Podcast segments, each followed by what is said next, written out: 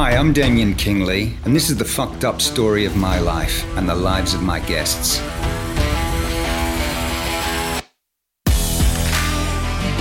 In this series of podcasts, I'll be speaking to unique and inspiring individuals about their life, their personal stories, struggles, and experiences. Hi there, and welcome to Life Is with Damien Kingley. This is The Voice, and I'm talking to you this week all the way from the Serengeti in Tanzania. Yes, a remote introduction. So, our guest this week is the incomparable Tech N9ne, and special co host is Alex Chisnall with Damien.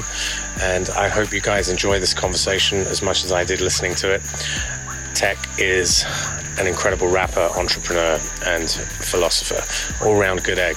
And in fact, he recorded this entire episode um, in the car uh, in between meetings, and he was still one of the mo- most fascinating people that we've met. Thank you so much for listening. Enjoy.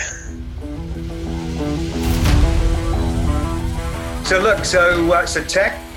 Um, you know, I just talked a little bit previously about um, what uh, what the show is and life is, uh, our show, and it's really talking to you about your incredible journey, man, and the, the career that you've built for yourself to who you are today, and finding out what's and all really from from your early days, how you got to where you are, and how you are today, and where you're going.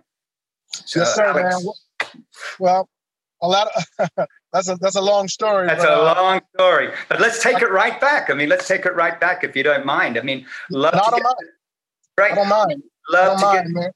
Well, love to really hear from you know early days, school days, man. T- tell us about you growing up as a kid. What was family life for you? You know, tell us all about that. We're, you'd love to know it. Well, I was um, born in 1971, mm-hmm. November 8th, so I have a birthday coming up. You know what I mean? I, I grew up here in Kansas City, Missouri, Wayne Miner Projects, um, where my family taught me rhythm at the breakfast table and the dinner table by beating on the table and taking the forks against uh, glass cups. You know what I mean? Huh. And um, they taught me how to spell my name, Aaron, uh, in a rhythm because I could never spell it right. You know what I'm saying? So they told me they taught me to do it in a rhythm, like capital A, little a, R O N. You know what I mean? So I learned how to spell my name like that in a rhythm. Rhythm stuck with me. I was a dancer before I was a rapper. Um, wow. In fourth grade, I was in talent shows dancing to um, song called Scorpio by Grandmaster Flash and the Grandmaster mm. Flash and the Furious Five. Damn yeah, um, nice. so I was a break dancer and a pop locker back in the day. So through, through all the Roger Troutman era and all that. You know what I'm saying? I was pop locking and breakdancing. But then the MC Hammer uh, era came, mm-hmm. and I was a I was a dancer like MC Hammer. You know what I mean? Like a lot of my guys that are here from Kansas City went to go dance for MC Hammer, but I stayed back to to start working on my craft lyrically. You know what I mean? And um, I started rapping in the year of '85. I think that was like seventh grade. I wrote my first rhyme, and um, I started getting into various groups. You know, I was cool with everybody in school. You know what I mean? I didn't have a lot. We didn't have a lot of money, but uh, I always um, was popular in school for my talent.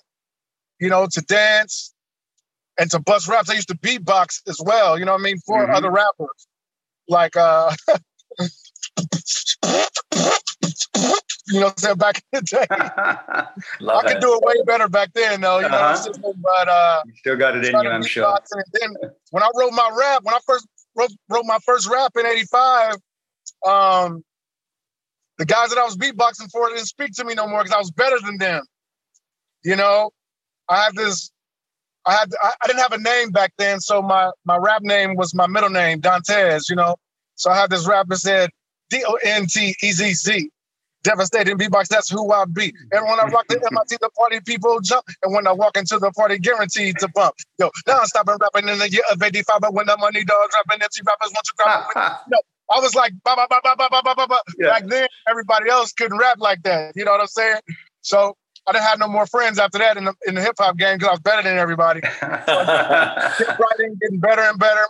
And I jumped to 1993. Well, I actually got my name Tech Nine in '88. I can't I can't miss that. Mm-hmm, mm-hmm. Got my name Tech Nine in 1988. How'd that come about? By the name of, uh, Walter Jefferson, you know, and um, from then from from there on, from '88, 1993, I got my first record deal with Jimmy Jam and Terry Lewis. Um, flew us out to LA. I got to meet Jimmy Jam and Terry Lewis. If you don't know who they are, they did music for uh, Janet Jackson.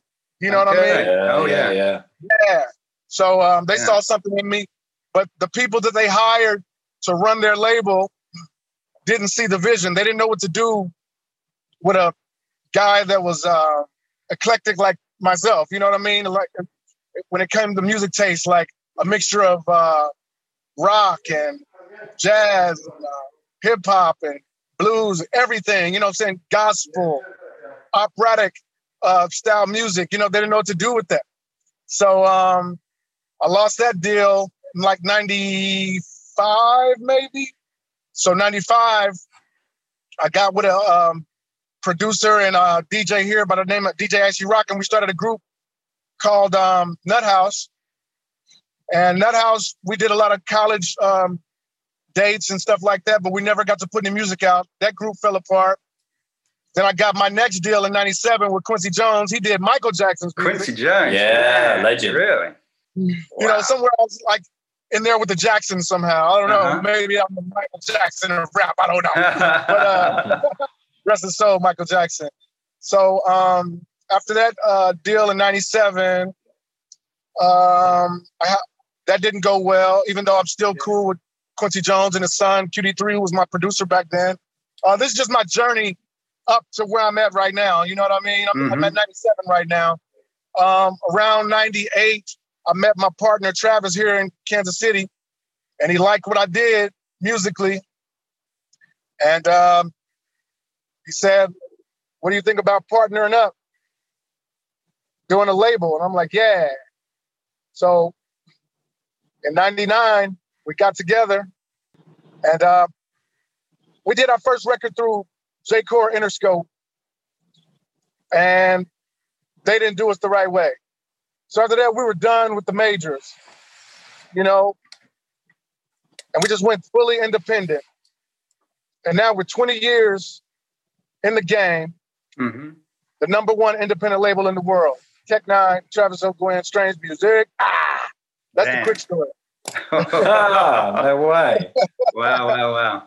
So man, so I mean, like, so at those early stages, though, I mean, going back to you know, you were a da- I never knew that you're a dancer. That, that's that's incredible.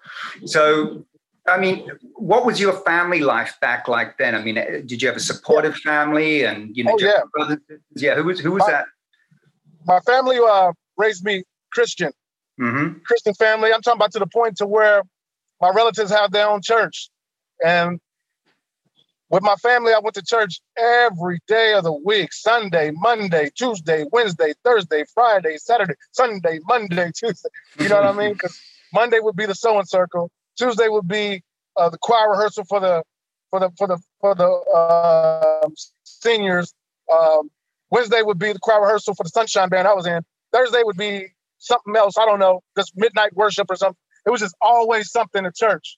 But my mom married a Muslim when I was 12. So we moved away from my Christian family and I studied Islam from 12 to 17. I ran away from home at 17 because I didn't understand the strictness of my Islamic father, I mean, mm-hmm. stepfather. Mm-hmm. Mm-hmm. But I didn't realize that he was trying to make me a stronger and better man by the things he would do. You know what I'm saying? If I had messed up, I was really punished for it, not beat or anything like that, just put on punishment. You know what I mean? And um, I took some of the teachings from Islam with me and Christianity with me, of course, because that's how I was raised with both. I ran away from home at 17 and just started working on my craft. And around around that time is when I started moving from house to house. I was a nomad. I didn't have any money for real. You know what I'm saying? I just had my talent. And with all that talent, I got my name Tech 9 in 88, got my first deal in 93, got my second deal in 97, got my last deal in 99, I mean 98. And uh, Never look Started back. stage music in '99. You know what I mean? Yeah, yeah. Never look back. I, I, I ain't went back home since. Wow, wow. And I mean, about, uh, you I yeah, away from home, you know, from my mom's house, and I, I lost her in 2014 to lupus, rest her soul. But she's always here in spirit in my chest. You know what I'm sizzling? So it's like Mhm. never left. You know what I mean? But she's right um, by your side. yeah, man. So And what about your mom at the time? I mean, what and your stepdad? I mean, what what sort of career did they hope for you? I mean, were they musical and uh, theatrical? Um, they wanted to let you follow that passion, or they had a different idea for you? my stepfather didn't want me to be a rapper, but my mom respected music because she played the clarinet and stuff like that. She Mhm. always pushed me to be what I wanted to be. But my stepfather, I don't know what he wanted me to be. You know what I mean? But but I know he said something to me when I was younger. He said, um, why do you want to be a rapper? You don't have anything different than everybody else. What you got? It sounds different than you sound like everybody else. So that made me want to do something different. Mm. You know what I mean? Being that he said that I probably wouldn't make it as a rapper because everybody does the same exact thing and copies each other, you know? And that made me want to go a different way.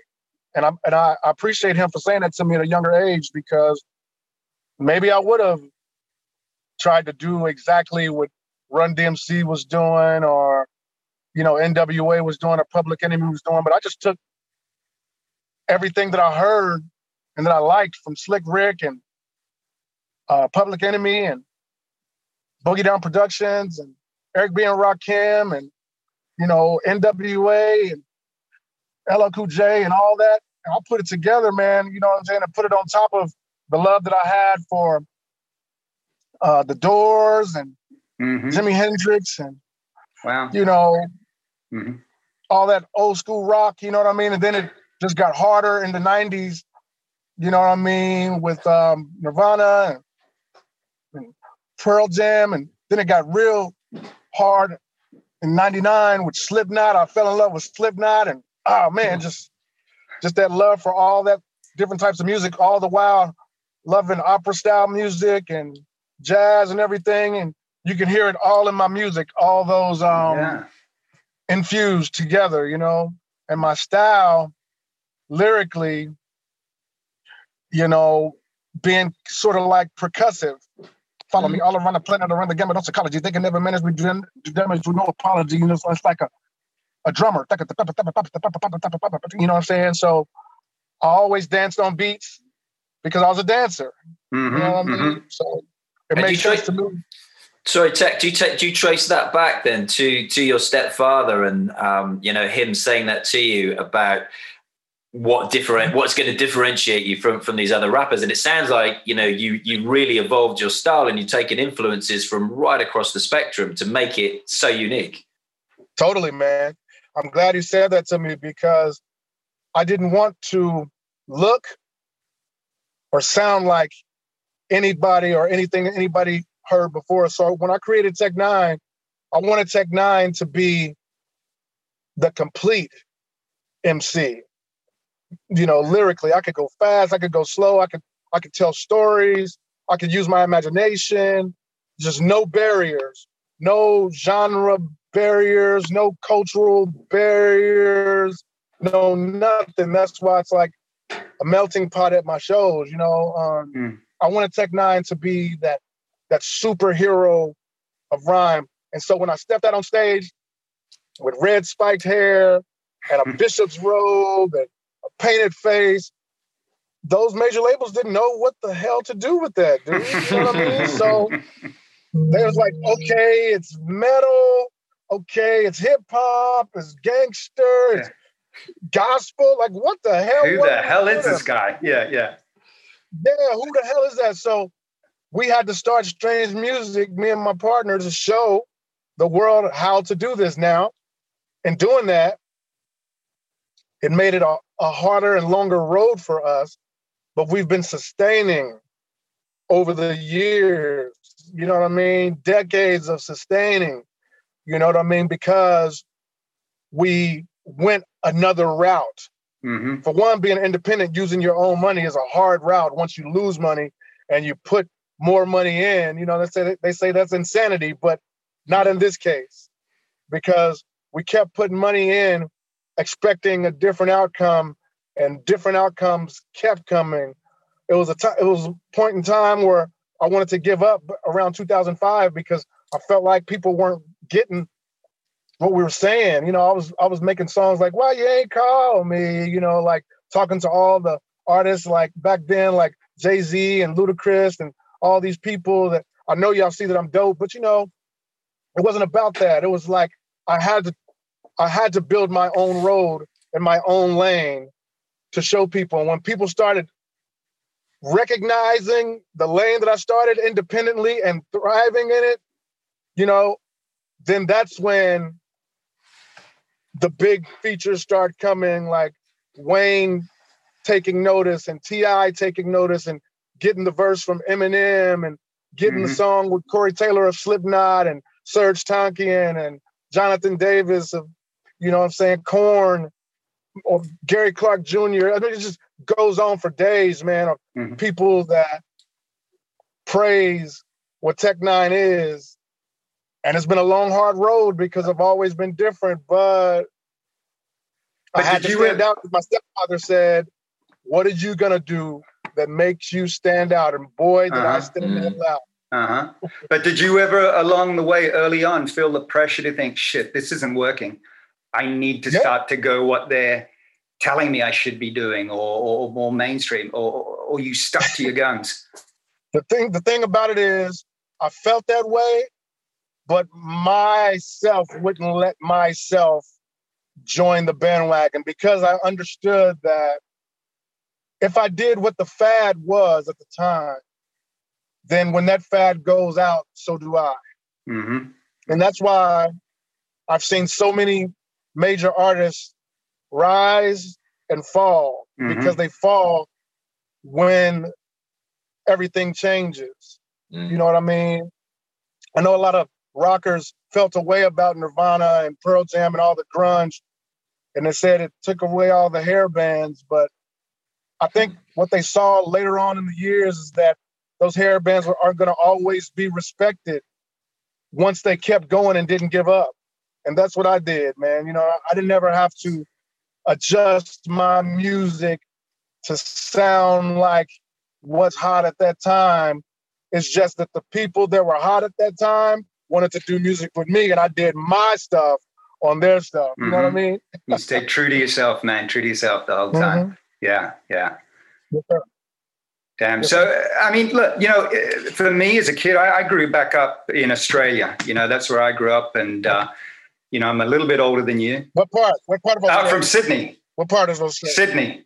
Sydney. I love Sydney. Do you like Sydney? I've done, I've done Sydney so many times. I'm talking about. I've had days off in Sydney where I went to the zoo and everything. Taronga Zoo, yeah.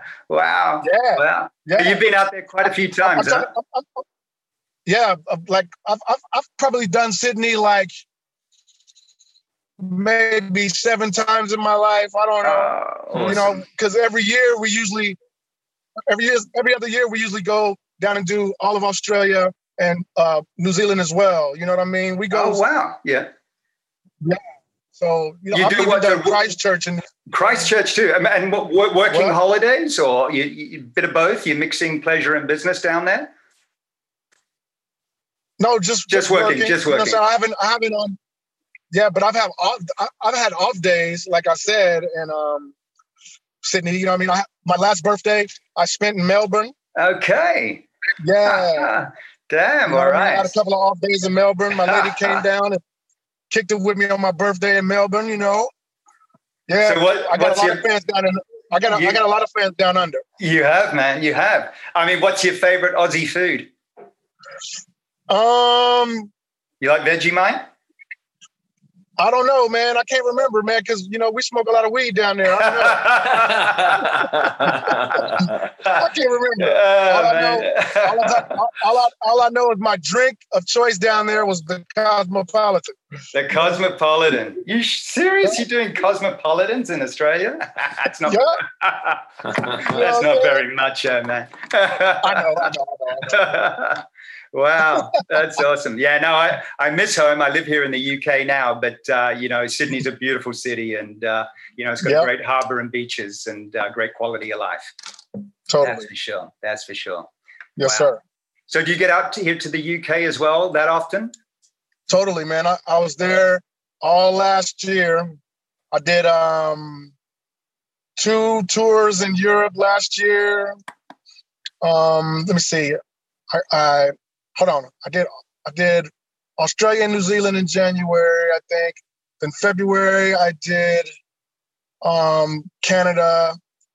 Then March I think we flew to Europe.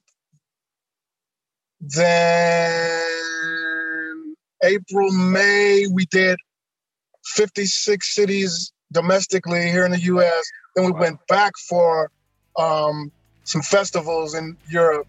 So I did five tours last year. That's why when COVID hit this year and we were supposed to start a tour in April and we didn't, I was cool on that. You were happy with that. You got a break. Hope you enjoyed what you heard. Uh, we had fun doing it. There's another part to all this, so tune in next week. And if you have a chance, subscribe. Thank you.